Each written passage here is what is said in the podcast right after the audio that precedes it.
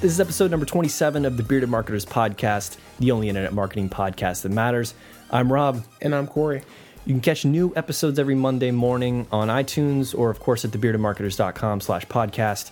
We've also got a lot of other content on our website. Things like marketing research, website tune-ups, where we live run through websites and talk about how we would make them convert better, even give you tips on how we would improve them. And I think it's a great addition to the podcast to kind of give you some tangibles that we also talk about theory wise on the podcast. So check those out. Absolutely. We've got a good lineup of things to talk about. That's what I say every episode, at least.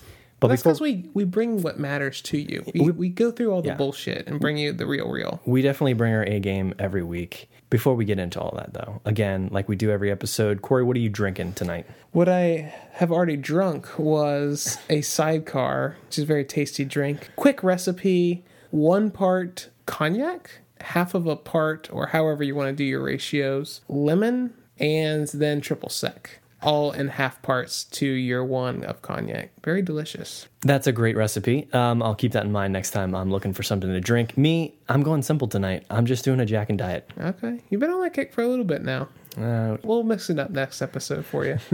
we need to get back to the pepper tequila infused things. Oh yeah, yeah. Let's get fancy. Next episode, again. we're gonna actually tweet out a picture of Rob's crazy alchemy concoctions. They're quite interesting. So, anyways, let's go ahead and get started. Again, this is episode number twenty-seven.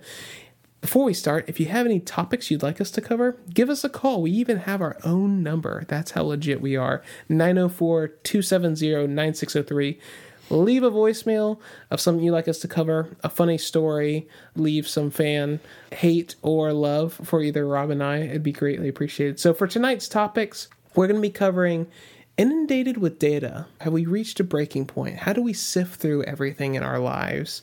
And how do we make some actionable decisions? Personalization, maybe too much? How people read emails. And lastly, wrapping up the episode, more traffic does not mean better.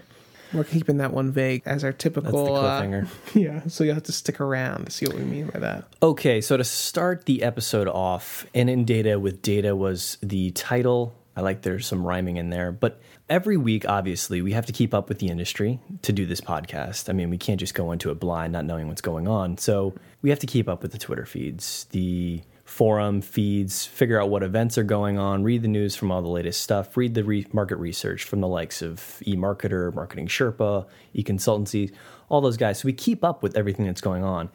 And something I've noticed, definitely not new, but it's something I think is getting worse and worse. Just an inundation of data, of mm-hmm. case studies, of research, PDFs, guides, top 10 tips, webcasts to sign up to everyone's got a Twitter feed and they're retweeting a ton of little 140 character little headlines that don't mean much on the surface.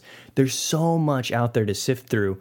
Um, there's so much noise. How do you find the signal and all of this stuff? Because even trying to find what you would say is like a trusted source, there's still a lot of junk in there. And, you know, they got to fill it up. They got to get those ad, you know, impressions. They got to rank in the search engines for the stuff. There's so much junk out there. So I think twofold. It's one primarily because everyone is an internet marketing expert, right? So everyone knows how to work a Twitter account or thinks they do. Everyone knows how to run a website and a blog. So everyone's got an outlet to talk about the latest little tip, trick, whatever thing they came up with. Right. And there's no real filter out there. Right. I mean, you can just broadcast. It's like ham radio style. I mean, you can put up your own antenna and just start broadcasting yeah. whatever you want. And barriers to having a professional website and things like that are getting lower and lower. So the appearance of being a professional becomes easier and easier with time, uh, and especially in today's day and age. So it is tough sometimes just on appearance wise. In the past, you could kind of tell, all right, this guy made his site on Microsoft, you know, website right, builder, right. and then you could tell like the companies that have actually invested some. Now it's almost like some of the legit companies have embarrassing websites, and That's true. the design aspect that you used to could lean on as maybe a marker for professionalism or expert level, that's kind of been taken away. Um, yeah, so it's been interesting. Well, I think in that same vein, so the other sort of indicator that you can use to find out if something's legit or not is just you know looking at how many people follow them on Twitter, that kind of stuff. Uh, you know, do they just sort of seem overall like a lot of other people trust them, right? Well, I don't think that's even a good indicator anymore. We've kind of proven that. Right. Some of the stuff that we've done. I mean, right. Twitter's crazy. Yeah. So, you know, what oftentimes happen is just the companies who have been around for a decade mm-hmm. those are the guys who have everybody paying attention to what they're saying. That doesn't necessarily mean that they're saying anything that's relevant anymore. Yeah, it's the, they're recycling or rehashing the same stuff they have been over the last decade. right they just keep saying the same thing over and over again. Having events yeah. that say the same thing over and over again which is good to a certain degree. But i think the final and what makes this complicated at least in our industry specifically is that number one, the industry is young, right? But I think uh, so many people coming into the industry or who are sort of entrenched in the industry right now are young themselves and looking for sources they can trust, tips, tricks. They haven't been doing this for a decade. So they trust these data points they get from people. They trust these top 10 articles. They trust the webcasts from, you know, all these big name companies. They trust what they learn at all these events and take everything as if it's gospel. And I think the problem with that kind of stuff is people say those things to get the headlines, to get the tweets, to get more people filling seats. They can't say, You only got a ten percent gain on here because it's Um, Right. like, oh well, you failed then. With- it wasn't a hundred. right, with the list of caveats that say, you know, in this specific example, this is what we did on our website and we got this little lift. That doesn't sell anything. Right, and it might not work in these industries. Right. So I think sort of the takeaway from all of this, uh, that was sort of my rant on our industry, is, you know, really, you can't take everything you read online as if it's gospel, even if it's coming from some of these big name brands. You have to dig deep into what they're actually saying. You can't just take that headline that says, reword your email subject line for a 325% lift in conversions, right? Okay, so that may have worked for their specific example, If it was even true. if right if they didn't even number one make it up number two have an incredibly small data size that's not valid you got to read into it. You got to read into how they ran this test who did they run it against what exactly were they testing? My takeaway from this would be take some time and trim out some if you're subscribed to a lot of blogs and you're spending a bunch of time reading i applaud the effort and the the go-getter mentality. Sure or trying to better yourself if that's what you're really trying to do. Uh, but what i think as you mentioned in the beginning you can really paralyze yourself with like too much and you end up spending your time reading over stuff that one might not even be true or outdated but a lot of the stuff is contradictory out there as well. You know you'll read one case study that'll tell you use huge orange buttons then you'll read another one that says oh well use blue. Why would you use any other color? Here's our test to prove why. And that's a very stupid example but there are tons of case studies and landing page tips and tricks that step all over each other. Some are based based on facts, some are just someone's opinion, but it ends up wasting a lot of your time and frustration. And what it also paralyzes you from is developing your own ideas. So what it fosters, and I see in a lot of people, is they just jump from tip workbook or the next event they can go to to get ideas and they're they only allow other people to generate their own ideas because they're so focused on digesting all this content. They don't they don't really have that much time to strategize on their own or they dominate their time that they have available to strategize on these things spending it on all this so instead of taking the time to kind of craft something that might work really well for their applications they're just letting everyone else just supply all their ideas, which might be subpar to what you could actually come up with yourself. So, for example, you know, maybe cut your reading time in half and spend it on something else, like actually doing a usability panel with your own customers. Or if you work in an industry where uh, potentially marketing and sales are divorced from one another, instead of reading blogs for a couple hours, why don't you go sit down with some of the salespeople? Understand when I hand you off leads, or you're talking to customers, what is it that they're interested in? You know, for the the customers that you might not interact with that much past what you're trying to do.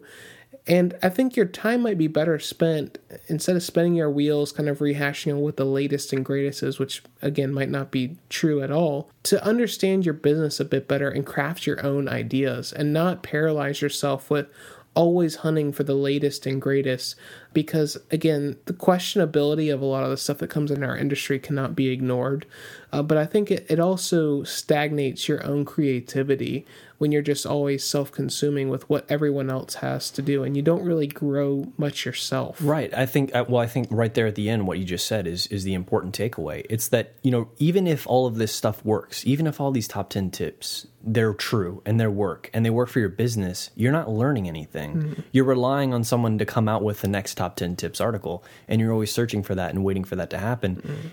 Time is better spent researching your own industry, testing your own things, gaining that experience that will allow you to be the person who comes up with those tips, not necessarily saying you need to publish them. Sure. But the person who comes up and finds out what works for your company, hmm. that's where you need to spend your time. Yeah. So take some time this week. Why don't you just desubscribe from some blogs? Like simplify your life a bit. If you're one that is just always pouring over that stuff, downloading ebooks, all that kind of stuff, just take a break from it for a little bit. Do some usability panels. Take a time and look at your analytics strongly. Or just take a couple hours and just really sit down and strategize. What are some things that you've never done on your website or that you think could be really a game changer and really start pursuing those instead of allowing you know some nobody on the internet or someone that wrote a book 10 years ago about conversions dictate what your strategy should be. So be your own strategist. So the next topic i wanted to cover interesting product release i came across this week. It was with a testing tool that i've used in the past monetate which has some interesting features and some unique things to their brand, which might make it a, a, good fit for some companies out there. But in particular, they released a new feature that they launched called Live Audience. So, what they are promising marketers is the ability with their data feeds to solve one of the big missing gaps in the personalization space of being able to personalize a visit for people that are brand new to your site. So if you don't know what personalization is or how we're using it in this context, there are have been some technologies out there for a while that will look at user behavior and allow you to change your website based on what patterns that we see, whether that's orders placed, whether that's you're looking at certain things on our website, or you came in from a certain source. We can change things about that website experience. Maybe it's where we're placing products, what ebook or lead page we're sending you, a bunch of different stuff.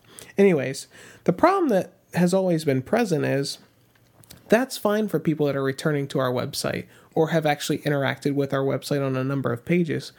But what about when Rob comes to my website for the first time and I don't know anything about him? What No do I do? so, what Monetate has been working on is partnerships to collect information on people, kind of similar probably to how a lot of ad networks will collect information on people with their uh, portfolio of sites. And then with their service, they're able to tell you something about these first time visitors for very specific segments that they've already identified. So, in a working example, if I own an electronics shop, Monetate might be able to tell me that Rob has actually been looking at televisions over the last couple days. So for our website, we might want to, if we offer a lot of different things, maybe it's stereo equipment, maybe it's computers, TVs, all that kind of stuff. When he arrives onto our site, we want to push televisions up to the top and create a relevant experience to him. So I wanted to kind of talk about that, what Yeah. you thought about that feature is that maybe going too far on personalization? Is it maybe something that's potentially not needed or something that is a nice checkbox to have? Yeah, I think. Well, I know that you have firsthand experience working with a few of these big tools like the Marketos and the Exact Targets and mm. things like that that allow you to do a lot of this fancy targeting and CRM based. Let's keep track of what people have done over the last 90 days on our website and serve them very specific marketing campaigns. I think the problem with, and I think on the surface, that all of that sounds amazing. And I think if you have a simple product offering, a lot of that can be very powerful for you. You can build in simple rules, and that makes sense, and it's very easy to keep track of. I think the problem is for a lot of companies, number one, they don't have the staff trained to actually implement a marketing strategy that uses advanced segmenting like that. So, with your specific example, I think some of your examples were okay, so if I, as me, Rob, I've never been to your website, hit your web page, you sort of know a little bit about what I've been looking at in the past. But tactically, what exactly do I do with that in a grand scheme? right? So your specific example of maybe I was looking at TVs, you show me some TVs. That works for that example. How often does that actually happen on your site? Right? So an e-commerce store that may happen a lot. For a lot of other um, websites out there, I don't know if that's an actual scenario that's going to help them. It's just the selling point for a lot of these big marketing platforms. Right. That's just sort of my initial Yeah, and I think that it solves a problem probably for a very particular set of people, like Right. we were talking about before. For a lot of traffic sources, I know somewhat of what you're interested in based on how you're coming in. If it's an email campaign or if it's a television spot, if we're talking about on offline sources or I've paid for a placement somewhere else or PPC ad, I know what you are searching for and what ads you might have been exposed. You know, there's some question marks when we get into organic and direct traffic, obviously, but I think you're kind of going after a smaller piece of the pie than maybe it appears at the first go of looking Right. at a feature like this. But also from a privacy standpoint too, I think I'd be remiss if I didn't say that us as marketers, I think we have to kind of be weary of how far down the rabbit hole we go for the ripple effects that something like this could happen. When a lot of people started freaking out about web metrics, that that's like collecting too much information while I'm on someone's website, and some people kind of got stirred up. I feel like that's really easy to deflect when you really tell people what we're actually collecting and how anonymous a lot of that kind of stuff is and how it kind of helps the business. It would be no different than a lot of businesses videotaping inside their store. I think when we start branching outside of those technologies and starting to share actively monitoring what you're doing on other sites, bring that information into other sites. I think that really starts to weird people out getting tracked everywhere. What the repercussions are if people start really getting perturbed about what's going on in the web, what that might take away from us as marketers. So I think we I- do probably need to think about that as Yeah, well. Yeah, I definitely agree with all that. I think maybe though too, I wonder exactly how this works. So the easy example is that's pretty straightforward. Although I would question how it knows I was looking at TV. So what does that mean? Does that mean I was reading a news article about televisions, meaning I'm not interested in buying one in any way? But they released a new 90 inch TV, so I got to see what that looks like, of course. Exactly. Or was it because I was actually on a competitor's website looking, browsing through their TV selection? So in, in that first case, trying to sell me a TV is not relevant in any way. The second one, it is. So how does this company do that? Secondly, how exactly do they categorize things? I mean, the TV one, again, that's maybe a little straightforward, but outside of that example, so say for instance, B2B, how do you categorize things? Hmm. I was looking for a CRM. Well, that's what we sell. So what, Right. did, what did you give me? That's hopefully all my traffic is like that. right exactly so how do you how do they segment those things out and i, I think again though tactically i don't know how many companies could actually take advantage of this and i know you've had experience with a lot of teams you know who use these powerful products that are very expensive and don't use them to their full capacity in mm. any way yeah, I mean, I've worked with teams that use these hundreds of thousands of dollar a year systems to swap out banners on a site and really provide services that I could hire a very base level programmer at pennies on the dollar compared to what you're spending there to do a similar function. So I think you're right. I think it's a great feature to talk about. It's pretty, ooh, that sounds really fancy. But when you really get into it, how will people actually tactically be able to pull that off from a manpower standpoint, but also reliability of the data and what you're actually relaying me to? I would caution people to not get caught up in, in gimmicks just in general. Monetate's product overall, though, is very well polished. And I think that this product offering might work well for some very particular instances like we talked about with maybe some e-commerce platforms. But it will be interesting to see how that feature matures in its age. But i would also caution us as marketers we got to be careful with how much information that we're collecting and how that might get out and how it's perceived. So let's move on. You had an interesting study about how people get their read on with emails and what we might need to consider as we craft these messages or think about how they get delivered and consumed. Yeah, so I mean, obviously, all of us here in this internet marketing game, we get tons of emails all the time. How do we filter them? Where do we read our emails? Is it on our MacBook? Is it on our iPhone? Is it on our iMac? Whatever it be, you know? Are you just purposely saying all the Apple products? Yeah. all right. So this is a report straight off, hot off the presses from eMarketer. Where they did a study that tries to analyze how people actually read emails on which devices, what are the open rates across various devices, but even further still across various industries. So the first one is a very broad sort of generalization of okay, in general, where do most people open emails, read them? Is it desktops? Is it tablets? Is it, mobile phones? You know, wh- what have you. So it turns out 48.1% of people open emails on their smartphones. 38.1% of opens are on desktops, and only 13.8% are on tablets. Moving forward, aren't tablets like a huge industry right now?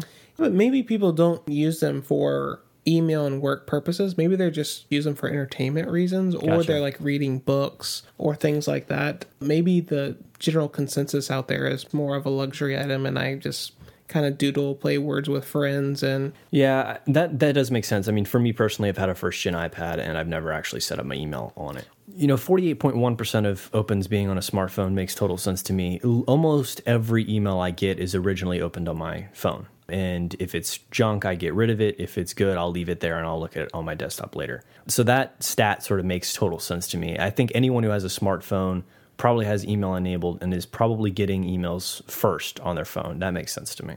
Desktops being still high up there, people at work just getting their work emails, opening them there. I think that makes sense. All right, so let's look at the breakdown in terms of how much this says length of time that marketing emails are read in the US by device. I don't really want to get into the specifics of how they know how much time people are spending. They don't even really go into that themselves. yeah, I don't know how from a technology standpoint you can, other than doing an actual study where you're watching people. Right. My guess would be survey based, just sort of asking people in general mm-hmm. how much time do you spend. So results may be up for interpretation, but there are definitely some outliers here. So Mileage may vary from the bearded marketers. right. So this is actually broken down time spent reading each email. okay. Android phones up at the top, 50 something percent spend more than 15 seconds reading marketing emails, followed by Android tablets, 40%, iPhones, 40 something percent, desktops starts trailing off, iPad starts trailing off. 15 plus seconds seems like an outrageous amount of time to re- be reading a marketing email. I don't know. What, what are your initial thoughts on that? Well, you know, I wonder if the because things in some instances happen at a slower pace on phones, does that carry over to these time stats? I'm used to slow loading emails versus my laptop, or is there usually more messages waiting for me when I'm checking on my desktop? I think there's a lot of variables there, but most marketing messages that I get on my phone, or just in general, are very short maybe that's just a a symptom of what I'm signed up for in general. But I don't really get a lot of emails where I feel like I need to read more than 10 seconds to get the gist of the email and, and hop in and get onto a landing page or just delete it. So it does seem like a bit of a long time. But if they're getting survey data, that might be the reason for that as well. The, the rest of the time segments were between 3 and 15 seconds and between 0 and 3 seconds. They sort of follow the trend of the first one, you know, which I guess makes sense if you're surveying people. But the difference between an Android phone and an iPhone being almost like 10% difference. Well, um, what's also hard to quantify, which I think is a less of a problem with iPhones too, is Android phones is a pretty loaded term. There's a wide range of different devices that are in that ecosystem.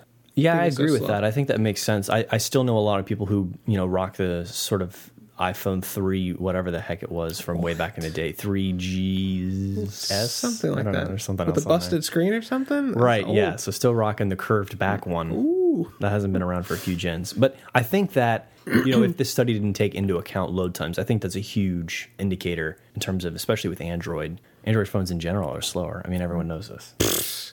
Well, I think that going back to one of our old points about personalization, this is actually one where I think that there is a case for personalization. I mean, one of the things that I've seen some good return on is learning people's email habits, how they're interacting with your emails, looking at device detection on landing pages, and then understanding Rob usually accesses my emails on a phone. We're going to deliver him a phone optimized email versus a desktop one based on the usage patterns that we see. So I think that this study does show that there is some very specific and nuanced differences with how you're accessing emails, how much attention you get. And that is a case for potentially investing in some email personalization or some systems that can help you understand your list a bit better and maybe serve them relevant emails to how they access your messages more often. Yeah, absolutely. It's a way to light a fire under your tech teams to make responsive designs that work beautifully across everything. Finally, to sort of wrap this segment up, I'm going to talk about a, a few specific industries and the differences between desktop open rates and phone open rates, because there are actually some drastic differences in some industries. For example, financial services, I'm guessing this is banks and the like, roughly a 10% open rate on desktops, about a 2% on phones. So I got an email from Citi Cards on my phone, mm-hmm. straight to trash.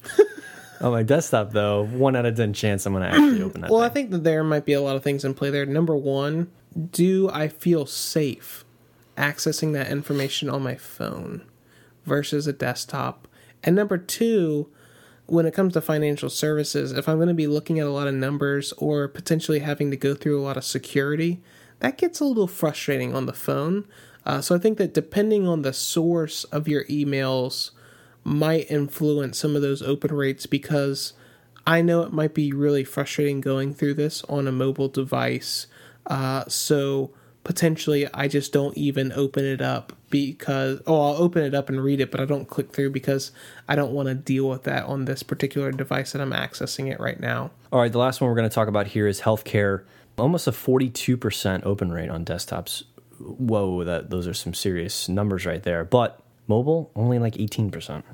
Huge difference there. I think hmm. maybe some of that psychology you just spoke about in terms of financial services may apply there too. I don't want to read these medical forms on my small screen. yeah, I, you know, I'm just thinking of me personally. I don't get any emails that are worth anything from any healthcare provider. You know, insurance, all that kind of stuff. So None of those are worth. zero. Right? Yeah, exactly. We'll tweet out the link to this study. There are some interesting takeaways. I think it does point to a case to be had for understanding your list.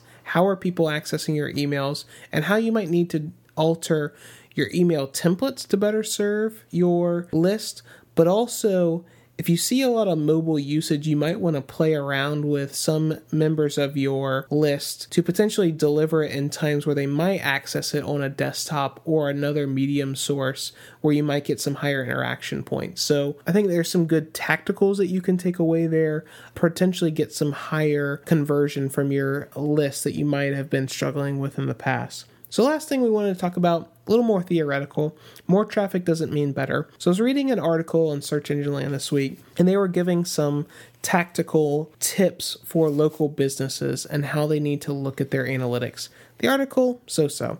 But what it really sparked talking about was we run into a lot of businesses that take the mantra or have the working hypothesis that I just need to get more visitors. What can we do? What do we always hear? We always hear, how can we get more visitors? How can Right. we increase it? We need to get more visitors. In a lot of instances, that's not necessarily good. Just increasing your traffic numbers, number one, oftentimes comes at a cost. Whether it's the time that you're investing in this campaign, whether it's real dollars because you're paying for these visitors, but there's always a cost, really a trade off. There are no free lunches. And a lot of times it can actually be a negative. In the SEO world, if you start to increase your traffic and you're also increasing your bounce or you're getting a lot of non relevant users in there, it can start to affect your rankings because Google is saying that, or Bing or Yahoo, that they're sending you traffic and they're coming right back. So even as you increase your traffic for these long tail words, you know, maybe you're going after really long keywords and you're technically increasing your traffic, but it's actually a detriment to your business, whether that's, like I said, in marketing dollars or uh, search engine rankings, how people need to kind of shift their mindset is evaluating who are my quality visitors? Who are the specific visitors that I want to get in front of? Maybe it's people in a specific region. Maybe we're even getting really deep into like certain neighborhoods or geographical regions and certain parts of the US that we're covering. Maybe it's people for very, very specific key terms that through our analytics that we can see convert very highly. You know, maybe we're a B2B company and we sell a CRM. You know, we were talking about that earlier on. Find that people that are looking for small business CRM solutions work really well. Instead of kind of going after the general CRM term, we start to try to go after maybe less visitors with some more targeted messaging, but we know our dollars are spent more smartly there. So I really wanted to challenge people this week to take some time and look at who are the VIPs that come to your site? Who are the people that you want to get in front of? And think about pairing back. We just need to get all our numbers up and instead think about how can we tactically go after the VIPs that we've identified and how do we do that in a, in a, smart way so we can potentially save our company some money instead of carpet bombing everything, but also save ourselves some headaches in managing this monstrosity of a of an effort into what works smartly and efficiently and how do we scale from there. Yeah, so a lot of those principles I think really cut to the heart of what SEO should really be about and that is deep diving and finding out what are the current keywords, traffic sources, demographic data that we can find that are those VIPs, like you said. These are the people that this is our bread and butter. These are the mm-hmm. people who convert like crazy. Right. Finding out you don't even have to nurture them that much. They're just ready to right. go throw their money at us. Right. So finding out what those parameters are of those visitors and going out and finding more of those visitors instead of in the CRM example you gave, instead of going out and buying banner ads and all these customer relationship blogs or whatever. Don't go out and buy a bunch of paid search traffic for CRM. Don't go out and try to rank for CRM in the in the blow 40 bucks a click on that. Right. Don't don't waste your time with all that stuff. That's not going to work. You you already know who your bread and butter people are. Yeah, you're maybe not going to get 50,000 visitors a day, right? But you're going to get 500 and those guys all convert. Right. And your ROI is huge on your campaigns. And it's something that, especially in SEO, a lot of people still, even to this day, ignore. They still want to rank for those, man, those top Obscure, five keywords. Yeah. They want to rank for CRM. They want to rank for those terms that, yeah, that's a ton of traffic, but it's so general and broad, and they're mm. not sold on your brand. That those aren't necessarily the people who convert. Right. It's just visitors at that point. Exactly. So I want to challenge people don't fall into the more, always have to get more and more and more. Think about where are the VIPs? How can I get the meaningful people? And how do we go about doing that? So this has been episode number 27. Again, this is Rob and Corey, the bearded marketers. If you got a topic for us to cover in an upcoming episode, give us a call 904 270 9603.